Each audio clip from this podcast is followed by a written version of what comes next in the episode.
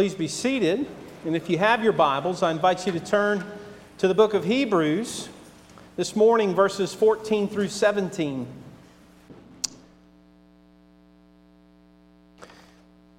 You may recall that the context of the book of Hebrews is the author of the letter encouraging Christians, encouraging them to persevere in faithfulness, to not give up. And so, in this way, the letter of Hebrews, the letter to the Hebrews, has been very pastoral in nature, very caring of a particular people and the spiritual needs that they have. This morning, you're going to see this pastor of this letter get very practical. And some of you are practical kind of people. You're going to appreciate this, I think you're going to appreciate his effort to shepherd people, practically speaking. So give your attention to Hebrews chapter 12, just verses 14 to 17. Make every effort to live in peace with everyone and to be holy. Without holiness, no one will see the Lord. See to it that no one falls short of the grace of God and that no bitter root grows up to cause trouble and to defile many. See that no one is sexually immoral or is godless like Esau, who for a single meal sold his inheritance rights as the oldest son. Afterward, as you know, when he wanted to inherit this blessing, he was rejected. Even though he sought the blessing with tears, he could not change what he had done. Hard words, very practical words. Let's pray that the Lord would help us understand and apply them correctly. Lord, we ask that you would be our teacher this morning, that you would take your word and by your Spirit, work into our hearts and into our minds what is true, what is to be believed, and what is to be practiced. And so we ask that and we pray it together in Jesus' name. Amen. So this morning, practical sanctification. Uh, you might have heard or used the expression when the rubber meets the road where it really matters, where it really happens, where the rubber meets the road. That's, that's the nature of what the author of Hebrews is giving us this morning. Um, so here's my best chance to condense it into our time slot and, and, and to explore some of what is here. And truth be told, there are two or three sermons in this material. I'm giving you what I can uh, for the time that we have. Um, so last night, I decided it was probably good to conduct a, a quick survey for the purpose of the sermon. And so I, by means of text message, communicated with 24 people who I felt would be honest with me. Give me a one word answer to a question. And the question was this fill in the blank with one word. People are blank. People are blank. So you could do that survey right now. If I asked you, give me one word and fill in the blank, first word that comes to your mind based on your experience. People are blank. Okay, so here are the answers that I got. I got 24 answers from college roommates, friends, family, distant family, pastors. These were their immediate answers. People are fragile idiots, crazy, entitled, strange, dumb, stupid, stupid, stupid. That was three different answers consecutively. Entitled, again, people are problems, confused, selfish, beautiful, stupid, awesome, sinners, lazy, difficult, crazy, complicated, messy, beautiful, and self centered. 24 answers to a one word survey question. 24 answers, 22 of them were negative, two were positive. I don't know what was wrong with those two people. What were they thinking? people are awesome, people are beautiful.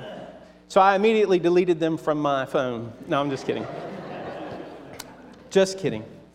Um, 22 out of 24 comments, um, immediate gut instinct people are difficult, people are crazy, people are dumb. And by the way, I, I did seek some counsel. Um, do I actually tell the church what people said? Do I use the word stupid? And someone, a pastor, reminded me the word stupid appears almost 20 times in your ESV Bible. So I used the actual language that people gave me. So Hebrews is a pastoral letter. It's written by a shepherd to sheep who are at risk of wandering away. And it was practical ministry to these people who were themselves fill in the blank kind of people. You know, we've not changed. People have not changed. Um, I got a feeling, ask in private the author of Hebrews what these people were like. He's going to say, you know, they're difficult. They're not thinking well. They're thinking about abandoning everything that they have. People have not changed. We've not changed. Since Genesis 3, that event of the fall, it really did ruin humanity. Y'all, it really did affect us. We are sin broken, and we always have been. And so people are, in our own experience, here it is, prone to conflict. That's what all that means. People are prone to fracture. They're prone to division. They're prone to divide from one another, to get angry with each other. And so, in three quick, no, they're not quick, in three points, what we're going to see the author say this morning is that he wants them, and therefore us, to get along with each other, to be holy, and to be warned by the lesson of Esau which is where the real application is. So, those are the three points we're going to look at. We're to get along, we're to be holy, and we're to be warned by the lesson of Esau. So, he begins by saying what in the NIV says make every effort, which is to strive. Other translations will use the word strive. And, and let's understand what that is. He is saying this is going to take some work on our part. This is not going to be easy. This is not immediate nature to you. You're going to have to strive, you're going to have to make effort to get along with people. So make sure you're exercising that effort. That's verse 14. Make every effort to be at peace with everyone. Now, why would you have to tell people that except for we tend to not be at peace? There tends to be division, there tends to be fracture, there tends to be tension, there tends to be disagreement. And he says, he applies this in two ways. First, make every effort to get along with people, to be at peace. And we could say those within the church and those outside of the church. But God's people are supposed to be a people who make a real effort, a sincere effort to get along with everyone. Okay, so let's sit on that for a moment. Ephesians chapter 4, verses 2 and 3. Be completely humble and gentle. Be patient, bearing with one another in love. Make every effort to keep the unity of the Spirit through the bond of peace. This is the Apostle Paul here in Ephesians making the same commentary as the author of Hebrews. Make every effort to be a people who are at peace. And he's speaking to those within the church. So, those within the believing family, how have we done throughout history in getting along?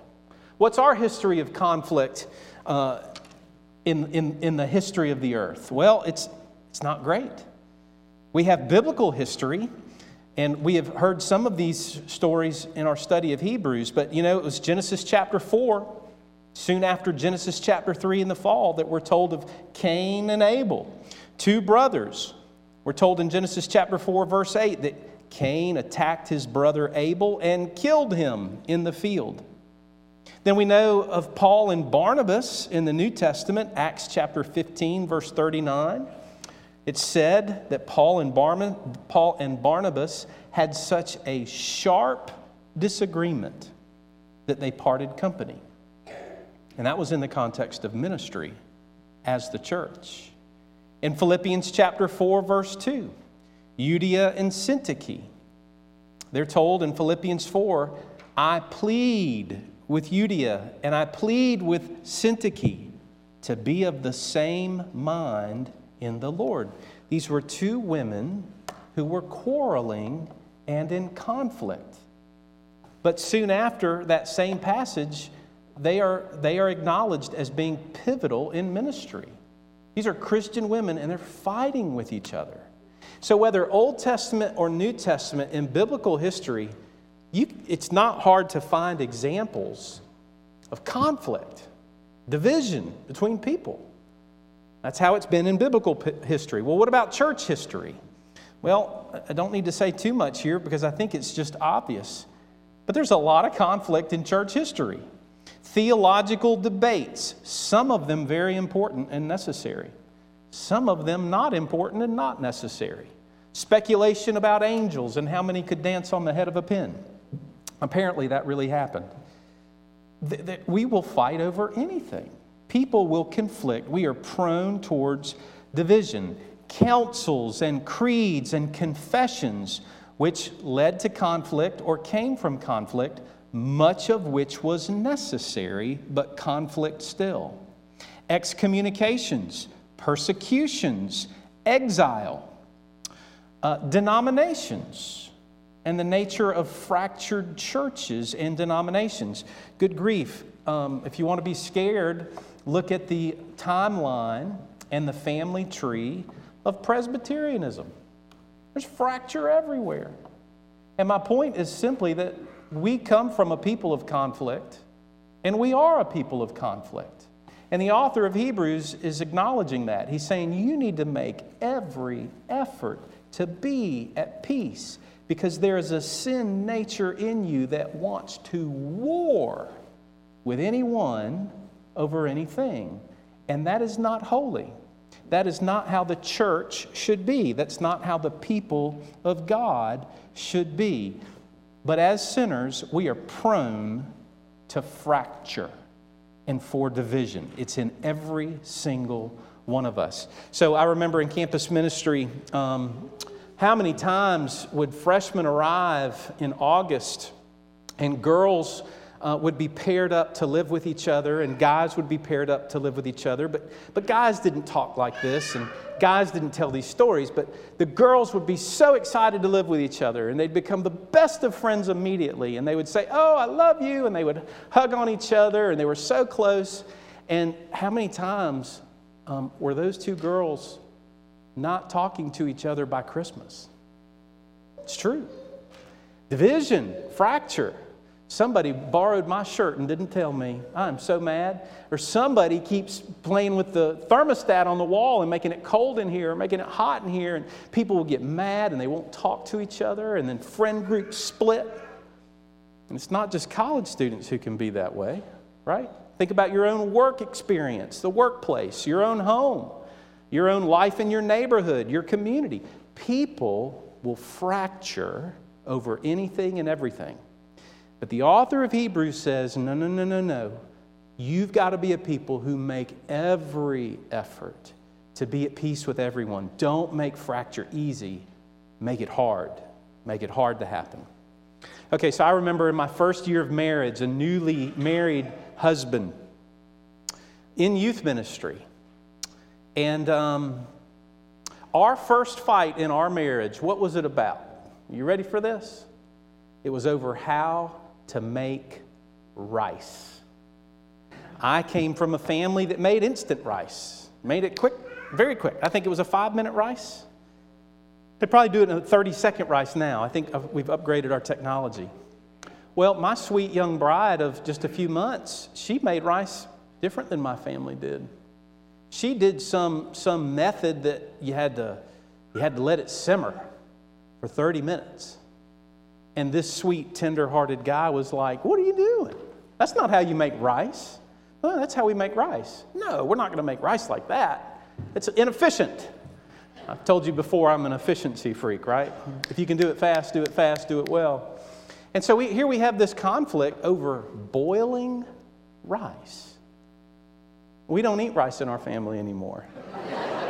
we solved that conflict. Um, so, why do I tell you that story? We will fracture over anything in this world. Rice. Rice. Whether five minutes or 30 minutes, it's, it's rice. It's insignificant. And so you could tell your own story of, of things that have fractured you. Maybe from mom, maybe from dad, maybe from grandparents, maybe from siblings, maybe from friends at school, maybe from coworkers, maybe from church members. But the author of Hebrews says you've got to weigh what really matters. Is it significant? Is it insignificant? If it's insignificant, don't let something easily fracture the people of God. So, whether biblical history, church history, or even in our modern era, in our modern era, where we're living right now, um, there's a recipe for fracture that is probably unlike any that the world has known. in in what social media will do to people, where you can say something to somebody across the globe and start a fight of some kind with someone or hurt someone's feelings, right? So we have this potential, this powder keg of potential to see division in the church and with people that we don't even see face to face. That's the world in which we live. So on Facebook this week, um, I laughed when I saw a comment. It popped up on, on my site, on my visibility, because I'm friends with this guy. And he made a comment. So the post was originally by um, War History Online. It's a Facebook group. And that War History Online posed a question for people to answer. And um, the question was What is the most underrated battle in history? And my Facebook friend, who's a PCA minister, just posted without any comment General Assembly. Now, that is a non church environment, right? Nobody knows what General Assembly is, but it was an inside joke for him. And, and, if you don't know what General Assembly is, that's our Presbyterian once a year meeting of all the business of the church. We'll meet in Memphis in, in June. And you know what? It can be a battle. It can be a war. Every year there's issues, there's tensions, there's conflicts, there are people who are mad at other people. And so it's funny, that's our modern era. We can pick fights and have fights, not even in person but online. And the author to Hebrews says, don't easily fracture from one another. Make every effort to remain at peace with the people of the church. BiblicalLeadership.com. I did a little research this week. In 2012, Biblical Leadership, who tends to churches and engages in, in the affairs of churches, they said in the American church, $683 million was spent on church conflict and resolution. $683 million. Now, I'm going to take their word for it um, that that's, that's accurate. But just think about that for a moment. That's tithes and offerings of the Lord's money being spent in dispute and conflict of various kinds. We're a people of conflict, we're a people of fracture. And the author of Hebrews says that is not good. The Puritan Richard Baxter said, He that is not a son of peace is not a son of God. All other sins destroy the church consequentially, but division and separation demolish it directly. That's the kind of tone and nature that the author of Hebrews has towards conflict. We're to be sons of God, and if we're sons of God, we live as sons of peace. We want to promote peace, we want to be for peace. We want to make every effort to see peace, exist in the house of God. Jesus said in Matthew chapter 5 verse 9, Blessed are the peacemakers, they will be called sons of God. And so, what is your commitment to peace? Are you willing to see your personal preferences die for the sake of peace? Maybe a, a, tradition that you favor that is not really significant, but one you really like. Are you willing to see that die for the sake of peace? Are you willing to see your own will die for the sake of peace? Blessed are the peacemakers, they will be called sons of God. Jerry Bridges, in The Practice of Godliness, says this Christians must take the initiative to restore peace. Jesus taught that it makes no difference whether you have wronged your brother or your brother has wronged you. Either way, you are always responsible to initiate efforts towards peace. If we are serious about striving for peace, we won't be concerned about which of us is the offending party. We will have one goal to restore peace in a godly manner. Unresolved conflict between believers is sin and must be treated as such. Otherwise, it will spread throughout the body like cancer until it requires radical spiritual surgery. It is far better to deal with it quickly when it is more easily contained. Don't we know that to be true in our heart of hearts? We know that to be true, but it's hard to do, isn't it? It's hard to lay down your will or to eat your words or to eat your emotions and preferences. But for the sake of peace and making every effort to strive for the peace of the church, we're supposed to be those kinds of people. Otherwise, our witness is a bad one. It tells the world we're not any different than the world. And so everything really is at stake with how this is executed or not executed in our lives. Now, there are substantial things to divide over, and we know that from church history. We know that from biblical history. There are divisions over doctrine that are worth fighting for, that are worth bleeding for. But isn't it true that it's usually the petty things that divide people? It's usually the petty things that fracture churches. Issues of tradition, how something looks or sounds or feels. Should any of that change, and then the risk of fracture becomes close to us. Personal preferences, where it's my way or the highway.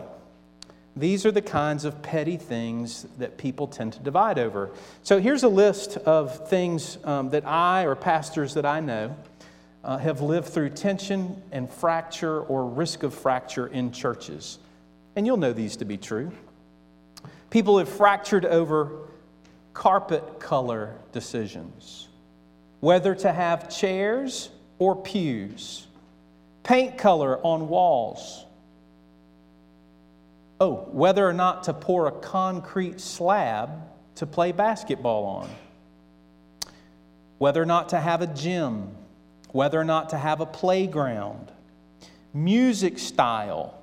Events of the church. Retreats of the church. Personality types in leaders. Programs of the church computer tech issues in terms of whether to have a screen or a projection or none of the above. Summer camps and activities, building campaigns, steeples, whether or not to have them, stained glass windows, whether or not to have them. Now, when you search the pages of the Bible, those things would all be hard to find. But those are the things that tend to fracture people and fracture families and the author of Hebrews says, no, no, no, no, no. You've got to make more effort than that. You've got to be more committed to Christ and to his bride than to, than to let petty things separate you or hurt your feelings or divide you from the people of God. Make it harder than that. Otherwise, he says, a bitter root could grow and it could defile many. And that's his real concern is the root of bitterness. And that's all within the church. But there's also the application that we're to be equally concerned about being at peace and getting along with everyone as much as we can outside of the church. Those who don't gather or identify or associate with the people of God. Romans chapter 12, verse 8 says, If possible, so far as depends on you, live peaceably with all, with everyone. And that, of course, would include those outside of the church family. But to be clear, let's say this we do that, and we do it with every effort, but never to the point of compromising faithfulness or accommodating worldliness. We want to be at peace with everyone, but we don't want to become like the world. We won't seek peace with them by becoming like them. We won't compromise faithfulness, but we will do everything we can to get along with everyone. That's the kind of commitment that the church is supposed to have. And that's the first thing that he says make every effort to live at peace, to be at peace with everyone, to get along. Secondly, he says, and strive to be holy. To be holy. The language that he uses here is the language of sanctification. This is not the language of justification. This is the language of sanctification. And he says, without sanctification, without holiness, no one will see the Lord. So he ratchets it up in its seriousness and his desire for these people. Your knowing the Lord, being with the Lord, is at stake here. And in that way, as we've said before, holiness, sanctification, is our job description in one sense. We're to be committed to that, serious that the Lord is concerned for the, the way that we live our lives, for the kind of people that we are. 1 Peter chapter 2, verses 21 and 23. Christ suffered for you leaving you an example that you might follow in his steps. When he was insulted, he did not retaliate. When he suffered, he did not respond with threats. Instead, he continued entrusting himself to him who judges justly. And so that's what it is to be holy. When, when you are criticized, you want to be like Jesus and not bow up and defend yourself. When you suffer, you want to be like Jesus and suffer with faith and trust in the just judge who sees your suffering. That's what it is to be holy in the midst of being treated poorly. And we don't do that well, but that's what the author of Hebrews would have for us to be sanctified, to grow in holiness in the way that we lived. Brian Chapell says this. He says, When God removes good works as a condition for his acceptance of you, he does not remove holiness, sanctification, as a requirement of you. Now, there are important distinctions to make between justification and sanctification, and that's what he's doing here. And he does it with a few more quotes. Let me let these stand for themselves. He says, Grace does not preclude holiness, but makes it possible. Holiness springs from the fountain of grace. Grace does not annul God's concern for holiness, nor should it ours. God's grace not only rescues individuals from their personal sin, it also creates a new community that is united as a family through a mutual dependence on Christ. And all of those quote, in all of those quotes, he is making the argument don't confuse justification with sanctification. You are declared righteous and holy in justification, and that is where our pardon is. But God is equally concerned with our sanctification, that we are changing, we are transforming, we are not remaining like the world. And the God who justifies us promises to sanctify us. But how is that possible?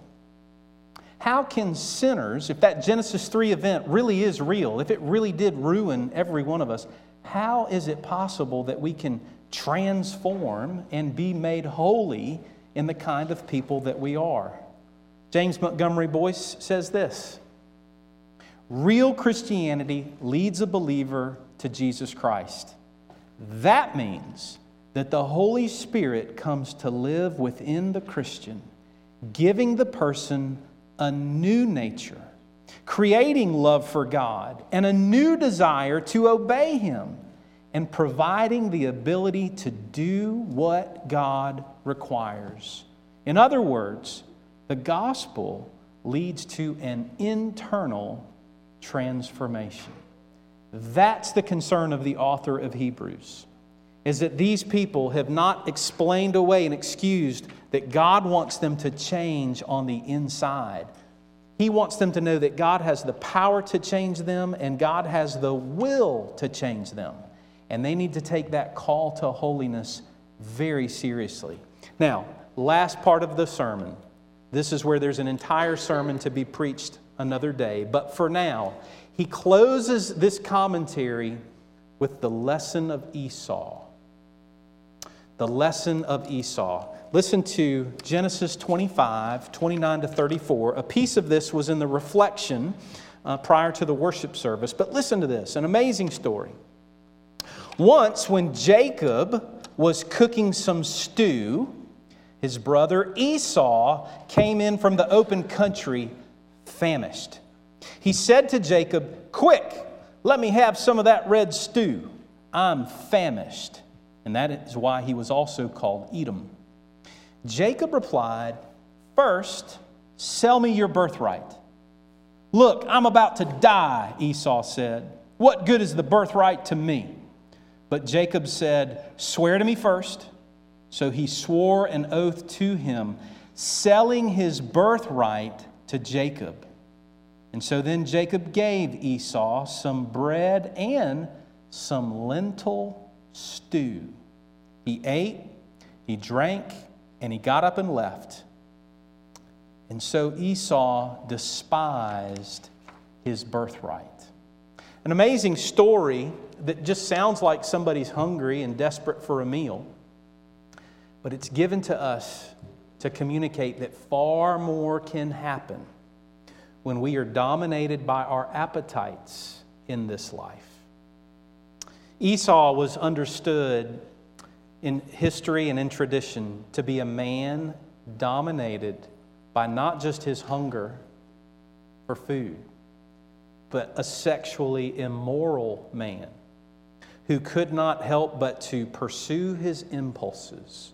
And in this way, Esau embodies how easily it is to be unholy in this life when your appetites go unchecked. And that's why the author of Hebrews gives, gives them this. He wants them to know look, the kind of holiness you need, you've got to strive for it, you've got to work for it, because it is very easy to be dominated by your appetites. So, what are the appetites? What are the appetites that tend to dominate humanity since Genesis 3 in the fall? I won't go into detail, but food, very clearly. And it was lentil stew, it was bean soup. He sold everything. He sold his soul for a bowl of bean soup. Dads, talk to your family about that over lunch today. Drink. And this is where we heard from Proverbs chapter 23, these same itemized concerns. Man will sell his soul to the strength of drink and abuse drink, just as he'll abuse food. Sex and sexuality. David and Bathsheba, that account and others, clear examples of someone being dominated by the impulse of appetite. The love of money and stuff. The sin of Achan, the sin of Judas, all examples of how the love of money and stuff can dominate a human being to compromise everything that he believes. The love of power and control, the love of being in charge can dominate the human person. The love of fame and attention. That I want to be somebody, I want to be a king of the earth. That can dominate a human person. Food, drink, sex, money, stuff, power, control, fame, and attention. Those are disordered affections that can dominate every one of us. And the author of Hebrews warns these people pastorally listen, you got to get along with each other. You need to be holy, and you need to beware the appetite of Esau that is in every one of us. We'll sell our soul for bean soup, he says. You need to beware the sin that is in you. People are blank. You fill in that blank for yourself. But whatever you fill that blank with, I would fill it as we close our sermon with this. According to the author of Hebrews, people are needed. You need people. We need each other in the church. So we got to get along. And we got to strive for holiness. And we got to beware worldly, sinful appetites. His whole appeal to these people, remember, is that they persevere in the faith, that they not give up. And what he says is, you got to get along with each other. You need each other to persevere, to run the race with endurance. If you're left one person without the other, if you lose community, if it's just a bunch of individuals, you'll never persevere. You'll never endure. People need people. The church needs the church. And by God's grace, we can be that kind of church. So let's pray that that would be true. Lord, what hope do we have as sin ruined messes that are prone to conflict, that have unholy appetites? What hope do we have? Nothing but the blood of Jesus. So, Lord, would you remind us as we close in song of the power and strength you have to save and to forgive in justification, but also the power to change and to renew towards holiness in sanctification. Lord, do this for the good of your church. We pray in Jesus' name. Amen.